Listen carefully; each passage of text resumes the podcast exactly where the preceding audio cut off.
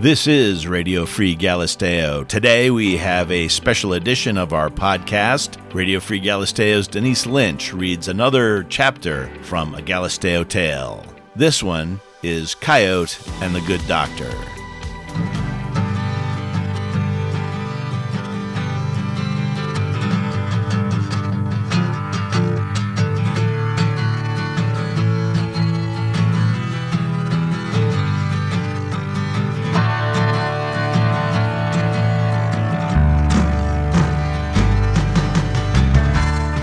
Denise Lynch here, coming to you from the heart of the Galisteo village in New Mexico.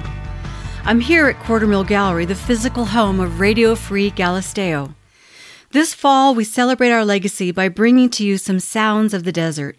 My late mother, Priscilla Hoback, also known affectionately as the Queen of All Mediums, left behind several collectible pieces of her artwork, including some short stories and a book about her beloved Galisteo.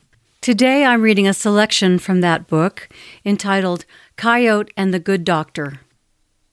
Three hundred years ago, the first rooms of my hacienda were built by Spanish settlers.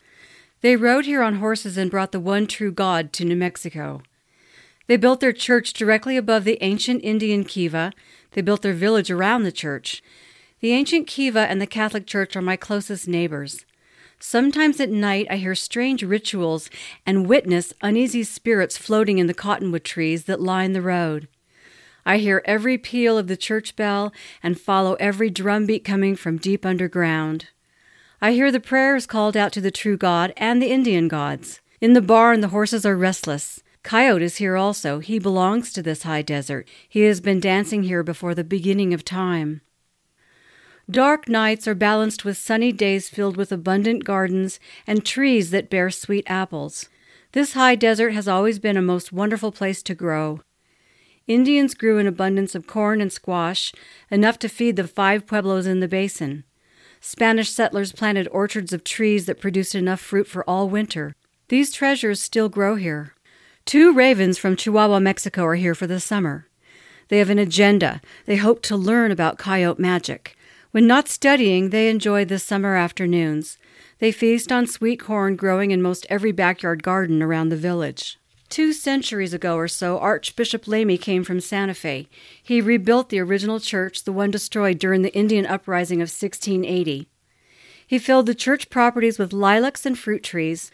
A few of these original fruit trees are still alive. To this day, they bear apples and pears and memories. Children climb up the adobe wall that surrounds the patron's hacienda. They fill their pockets and mouths with ripe fruit intended for the farmers' markets in El Dorado or Santa Fe. The sweet fruit, as fragrant as fine wine, is highly prized, second only to New Mexico's world famous green chili. Coyote trots into the village. The ravens watch him taking wing and follow.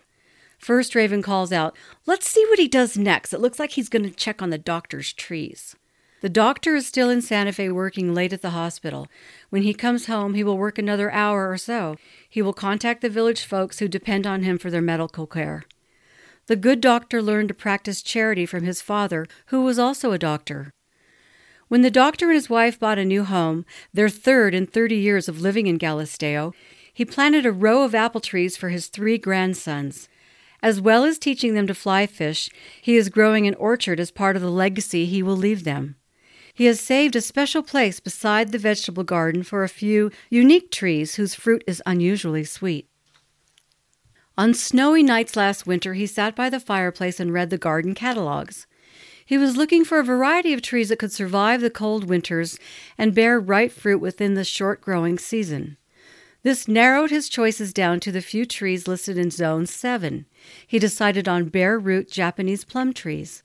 He paid the extra shipping costs so the trees would come by airmail. From the time they arrived, looking like a bundle of dried sticks, he tended them with love. He pruned and shaped, fed, weeded, and watered.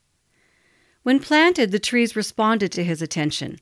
First they grew bushy, then tall, over six feet tall, even above the doctor's height. In spring they blossomed and set fruit. Every night their flowers released exotic perfume that called the bees and others with discerning noses to come pollinate. Word spread when the green and purple plums began to ripen. Coyote took note. Just to think about that rare fruit caused his mouth to water. Oh, the doctor's plums. Are they forbidden to any but Japanese royalty far across the ocean? Or do they belong to the good doctor alone? Another night or so, and I will find out. In the evening, the doctor walked around the garden picking a few ripe tomatoes and a basket of arugula for the dinner salad. He stopped to check his plum trees. Two days at the most. He gently squeezed firm flesh, gave way under the pressure of his expert touch. The next afternoon, before he left for the hospital, he marked himself off the schedule and reminded the other doctors that tomorrow he was taking a rare day off. He planned to make plum jelly, so he stopped at Walmart on the way home and bought four dozen canning jars and several fresh packets of Sure-Jell. He wanted to make enough jelly to last all winter. The next morning he rose early, dressed quickly, picked up a wicker basket, and went to his orchard. Something was not right.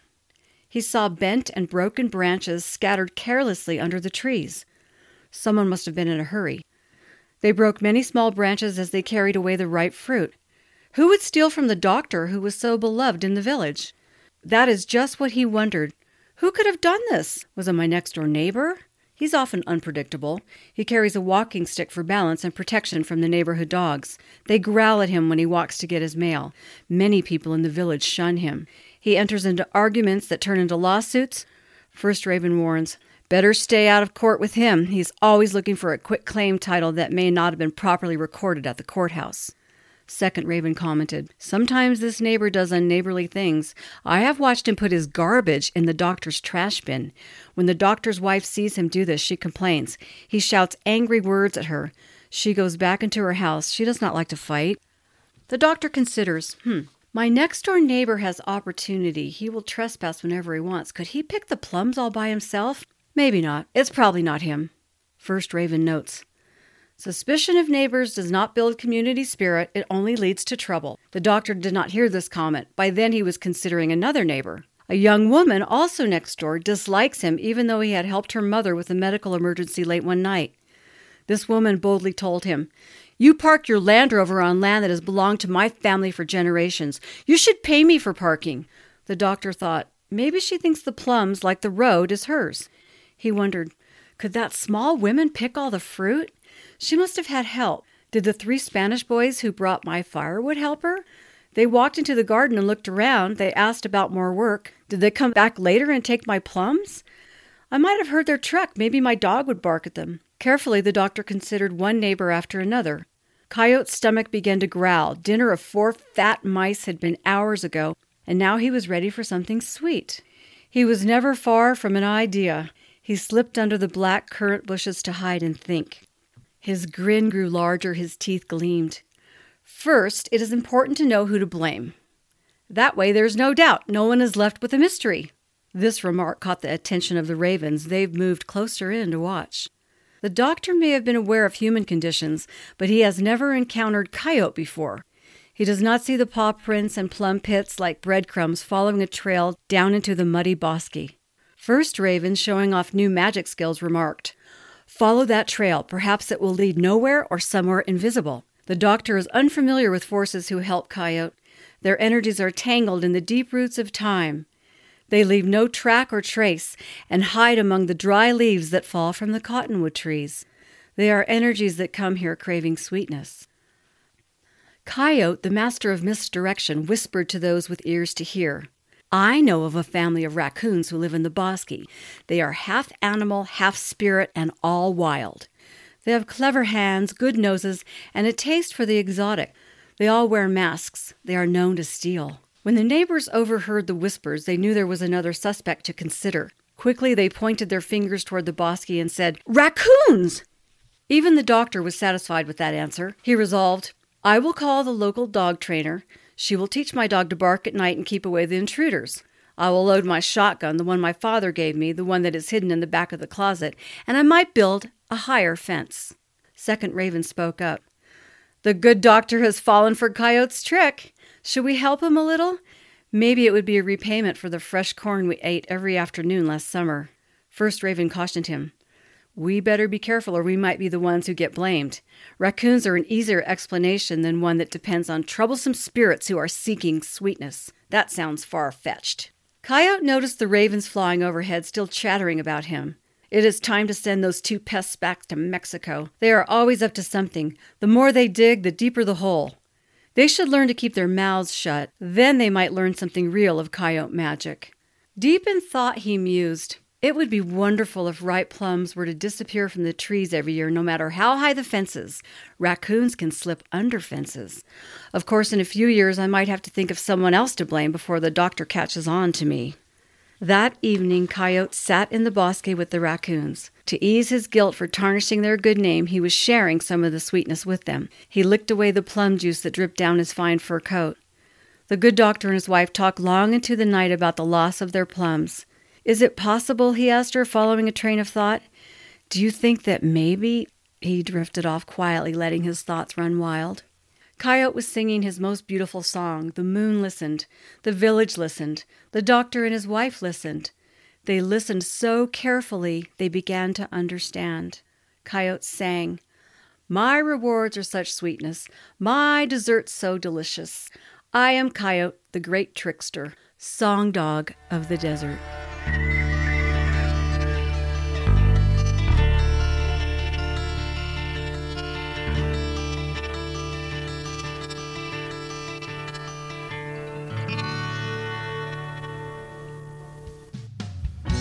Radio Free Galisteo is listener supported. If you go to www.radiofreegalisteo.com, you can find our Patreon support button. Click it and become an active supporter of this podcast.